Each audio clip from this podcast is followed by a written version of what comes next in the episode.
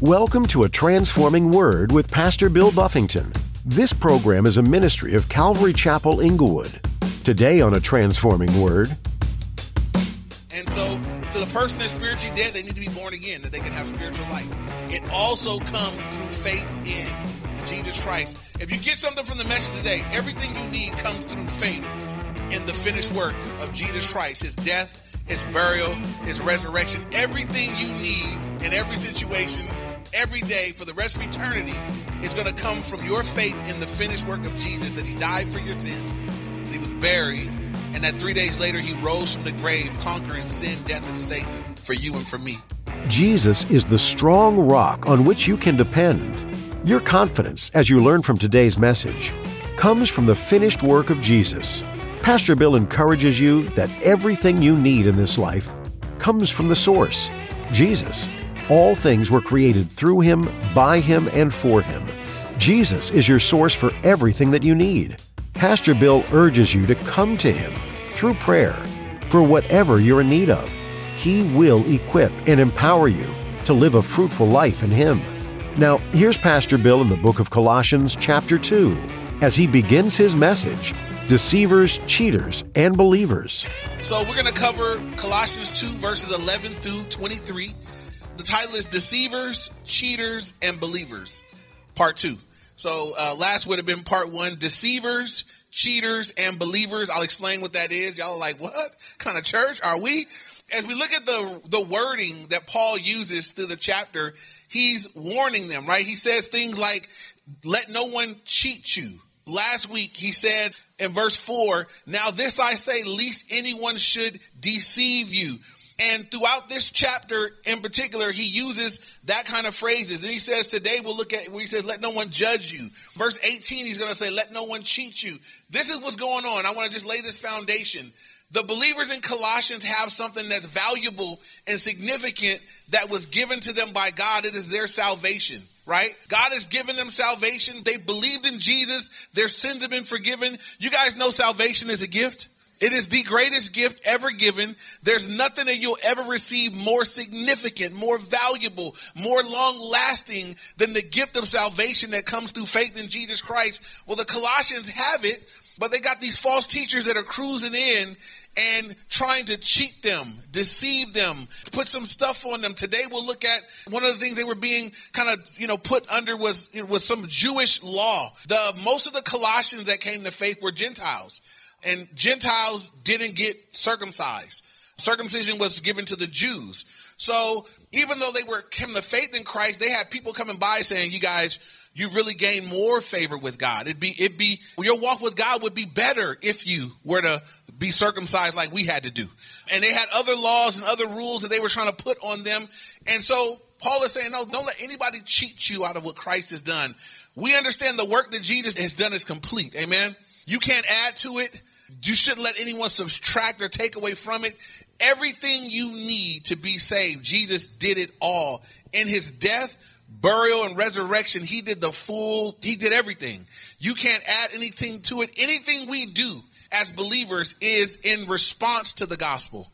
Amen. Anything we do in service, in sacrifice, in dying to self, it's in response to what Christ has done for us already. You can't do anything to make God love you any more than he already does. Y'all know that? God already loves you at the max level that he can love you. He loved you so much he died for you, right? When you were yet a sinner, when you didn't even like God, when you weren't even thinking about God, when y'all was in the club doing you, God loved you and died for you then. Some of y'all remember that, right? For some of y'all that was last night. He still loves you. You need to stop it though, right? But you can't make him love you more. The blessing in that is this if God loved me that much when I was yet a sinner, I can't do anything to make him love me less either. Y'all know that? I can't do anything to the love of God other than this. I can respond to the love of God. And that's what really God calls us to. You can't make him love you more. It's grace. Just he, he just lavishes upon you because that's who he is.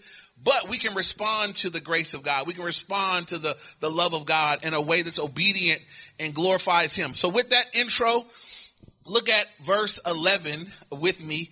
I guess before we get to the intro. So the four verses you want to write down or just have in your mind uh, from last week. In verse four, he said he wrote these things lest anyone should deceive you. In verse eight, He said, Let least anyone cheat you. Today in verse 16, he'll say, Let no one judge you. And in verse 18, again, let no one cheat you.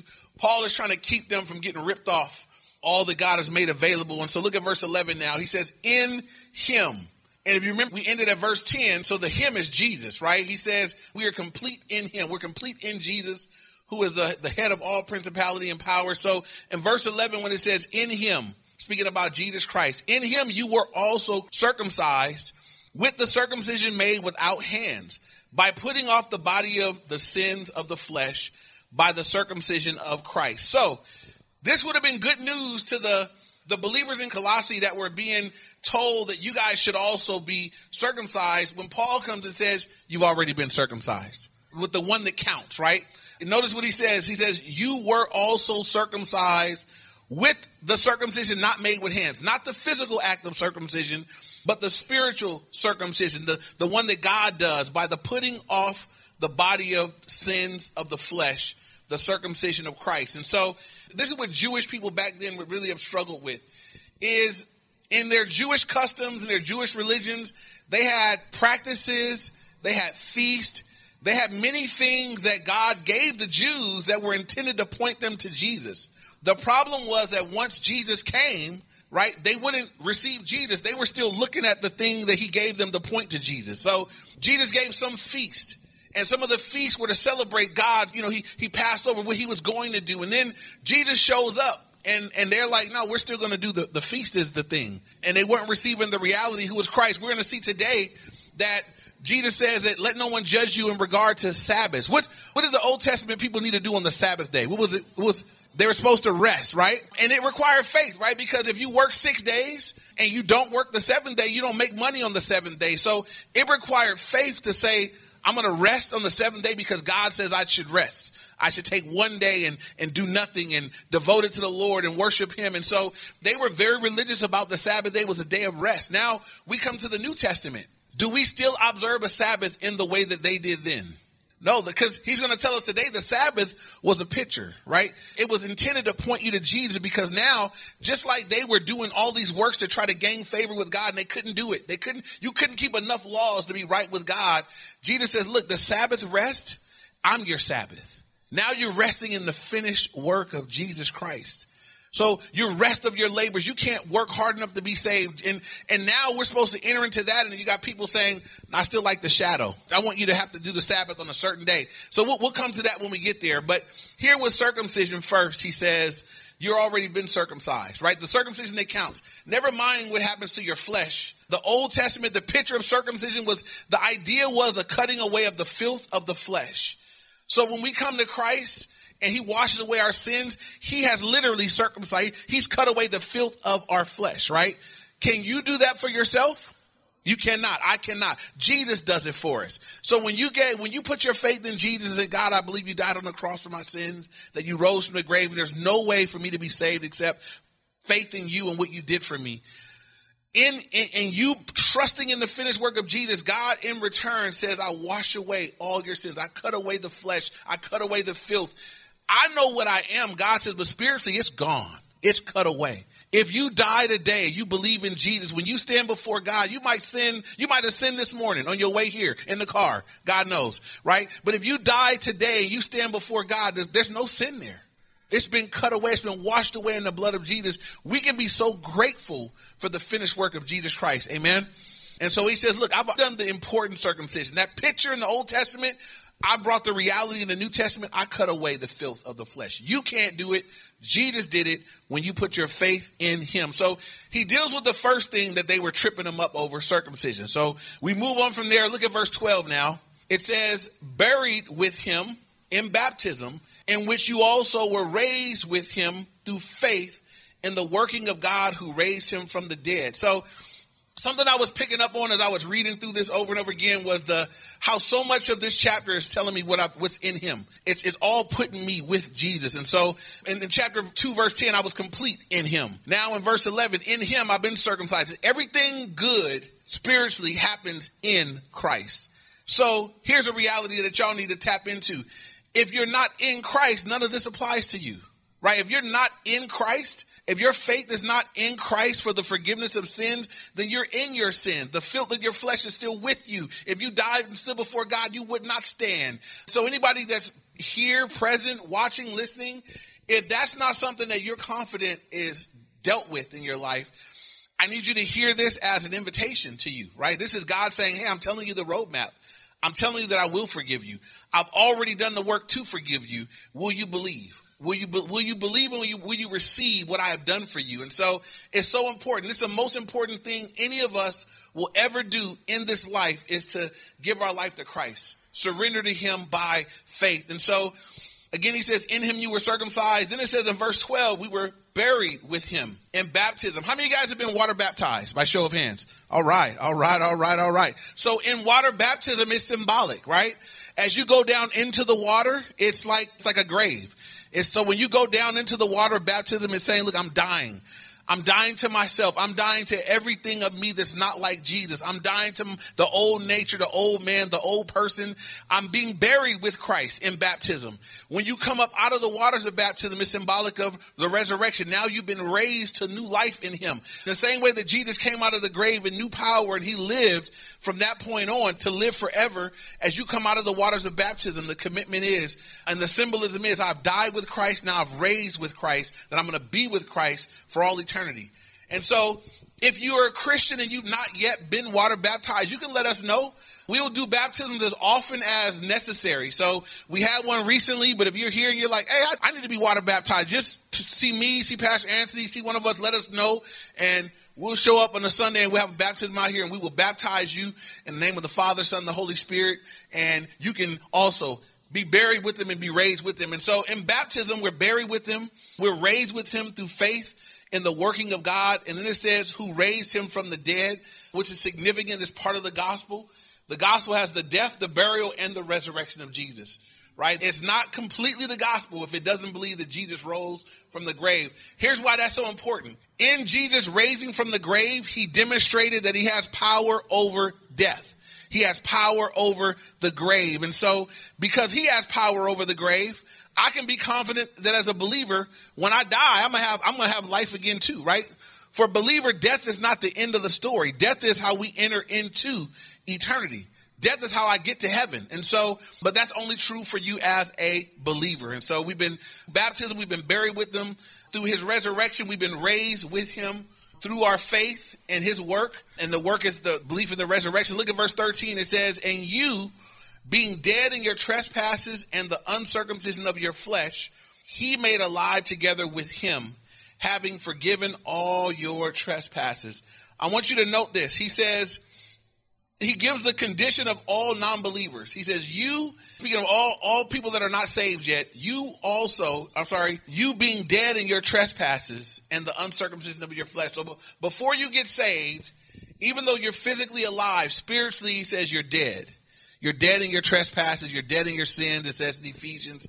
You can be physically alive, but spiritually dead. And then it says what God does for us, right? So my condition, spiritually dead but then what God does for us, it says, He has made us alive together. Again, it's with Him. So God gives spiritual life to us. So we were spiritually dead. If you put your faith in Christ, now you are spiritually alive. So it is possible to be physically alive, but spiritually dead. And so to the person that's spiritually dead, they need to be born again, that they can have spiritual life. It also comes through faith in Jesus Christ. If you get something from the message today, everything you need comes through faith in the finished work of Jesus Christ, his death, his burial, his resurrection. Everything you need in every situation, every day for the rest of eternity is going to come from your faith in the finished work of Jesus, that he died for your sins, that he was buried, and that three days later he rose from the grave, conquering sin, death, and Satan for you and for me. And so Moving on here, Paul is letting us know why is Paul going so heavy on what God has done for us? I believe he wants the Colossians and us to know it wasn't something you did. It was something God did for you. So, because they're being tempted to, to add something to it. You got to do this. You got to add to what God did. But I want you to understand how it would be a slap in the face to God if there was something you could add to what Jesus did, right? So let's say I believe Jesus died on the cross for my sins, rose from the grave, And and I believe that that's almost enough for salvation. But I got to also go get circumcised, or I got to also get baptized, or I got to also speak in tongues, or a number of the things that people add to faith in Christ. This is what that says to God. Jesus wasn't enough, right? That's what it says. It says, Jesus, what you did was almost enough. But what you need is you need me to bring my part to the party. Y'all understand how disrespectful that is? That God sent his only begotten son, God the son left heaven, came to earth, humbled himself, became a man, put skin on, had a mama tell him what to do, probably had to do chores, lived in the world he created, had people telling him what to do, people talking crazy to him. Then he went on, he died on the cross in your place, was humiliated for you and for me, and then he died, fully died. Three days later, after he died, he rose from the grave and conquered sin, death, and Satan, and to look him in the face and say, that's almost enough to save me. Super disrespectful, right? So anybody that says in order to come to Christ, in order to be saved, you got to believe in Jesus and I'm not gonna say smack them, but I'm gonna say, I mean, give them a look that smacks them. Let the, you know, just, just stop right there, right? There's nothing you can add to the finished work of Jesus Christ on the cross. All you can do is accept it by faith. You either accept it by faith or you reject it in sin and you'll live with the consequences of either one, but you cannot add anything to it. He did everything. And I believe Paul is going heavy on this for them, reminding them that God did it for you. You were dead in your trespasses and, and uncircumcision of your flesh, but He made you alive. You were dead, He made you alive. It's the, the working, the spiritual power behind the change that happened in your life. It was done by Jesus. And so here's the cool thing with that. If you believe it right, then none of us get to be a big deal. Amen. If we all got saved by believing in the finished work of Jesus, I'm not a big deal. I'm a, I'm a recipient of an awesome gift, right? But it doesn't make me special.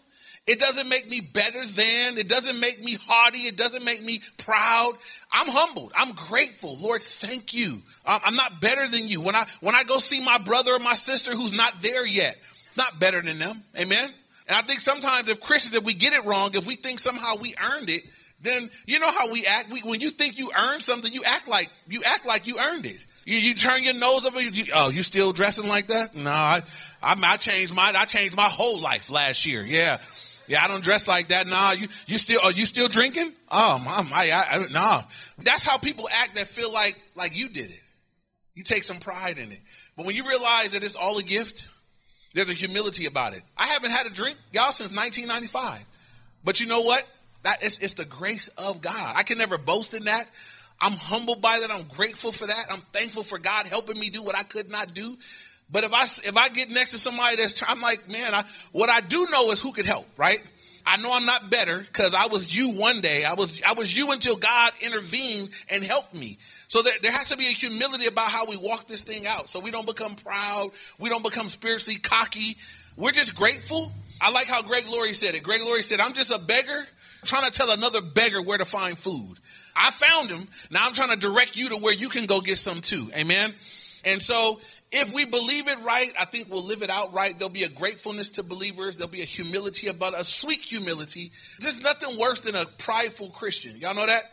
There's nothing that's more of a turnoff than than the Christian that's like do everything right and you don't. you know, no, it's not attractive at all. Nobody's coming to Christ because of that person. So you don't want to be that guy. But that's what they were living with back then. This was the Jews. They were like, oh, we we don't eat that. Oh, we don't drink that. Oh, you're gonna have bacon? Mm, we're kosher. You know, it's ill. Like that was how they were getting down. And so imagine that seeping into the church. Worse, imagine Christians starting to buy into it. And so you have a group of us, we're going to have a potluck, and some of you guys have been enlightened with the false teaching. You're like, yeah, we're not going to be eating that. And you guys separate yourself. We're, you know, we're going to sit over here because some of you guys over there looks like you guys are eating bacon again. So we don't eat bacon. we only eat whatever you only eat or whatever. Imagine that seeping into the church and that there be people in the church that somehow feel like I'm a little better than you or a lot better than you because of what I don't do. When in reality, if we understand the gospel right, we're all the same. We're all sinners. We're all in need of the grace of God, and we all have been recipients of God's grace. None of us are deserving of credit in any way.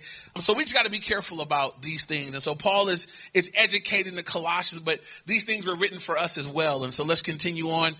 He says now in verse 14, I love this. I love verses 14 and 15.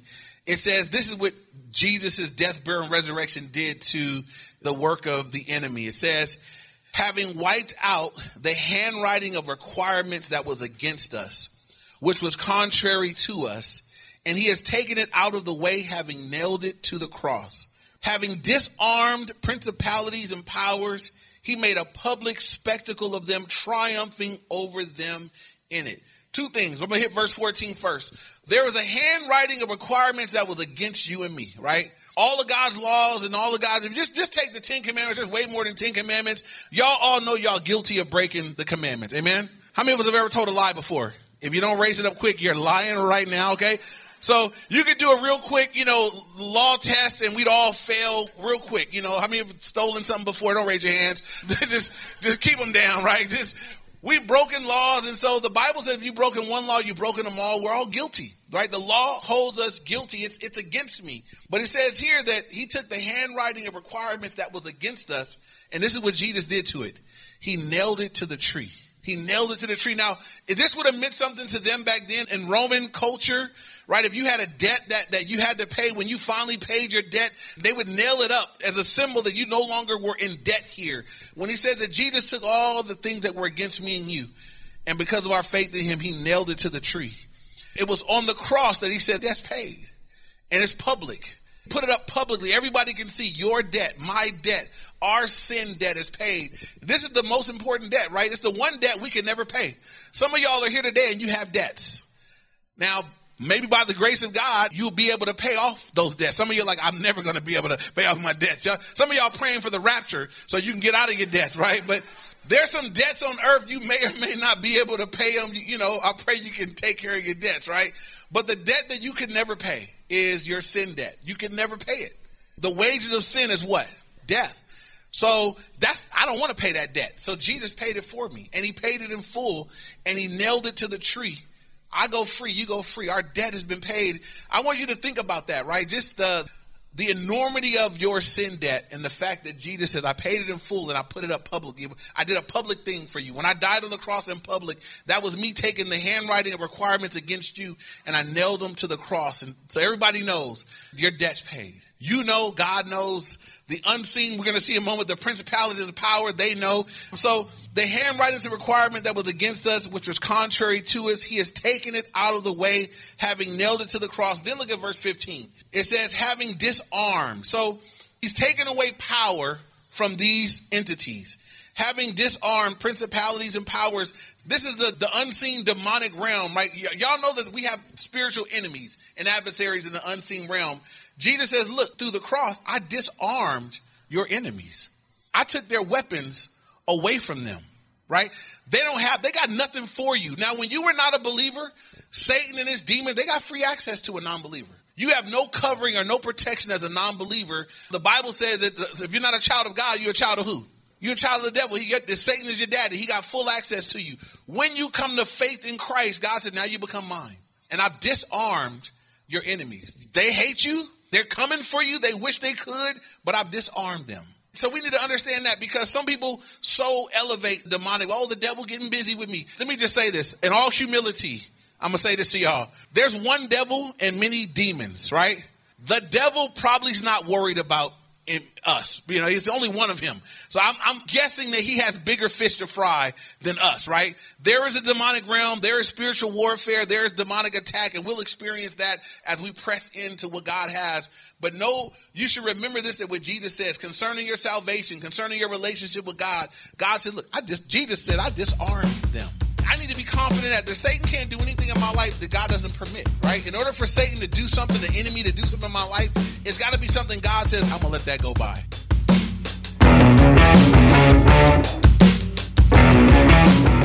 We're so glad you've joined us today here on A Transforming Word with Pastor Bill Buffington. As the Apostle Paul urged the members of the Colossian church to remember fully that they were saved by the blood of Jesus and that their lives should reflect that. The same goes for you and me. If we have said that we believe in Jesus and what he did for us, then there is a practical side to living out our faith. We have the opportunity to set an example through our obedience to him. In other words, are you letting God lead you every day? Are you giving up control on how your life should be in your home, in your workplace, in the world? Friends, through this yielding, there will spring a deeper desire for more of Jesus. And our prayer is that your relationship with Him will grow every day. Care to know how? You'll find all the information you need on our website, calvaryinglewood.org. Just click on the Know Jesus tab. Here it is again calvaryinglewood.org. For more personal contact, feel free to call or text us at 310 245 4811. We would love to encourage you more in your daily walk with Jesus. So please, pick up that phone and dial 310 245 4811. A Transforming Word is a ministry from Calvary Chapel Inglewood, out of Inglewood, California. This concludes the time we have for today, but we're so grateful you took the time to listen to this issue with Pastor Bill. We'll be back again to share with you more on a transforming word.